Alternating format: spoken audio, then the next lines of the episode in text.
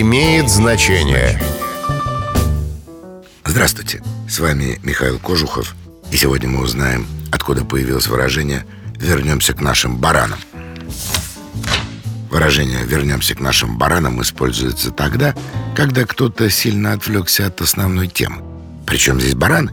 Все просто Фраза взята из французского средневекового фарса «Пьер Гатлен» В этой комедии богатый суконщик подает в суд на пастуха, стянувшего у него овец Во время заседания суконщик забывает о пастухе и осыпает упреками его адвоката, который не уплатил ему за шесть локтей сукна.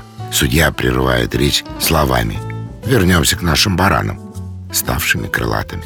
С вами был Михаил Кожухов. До встречи. Имеет значение.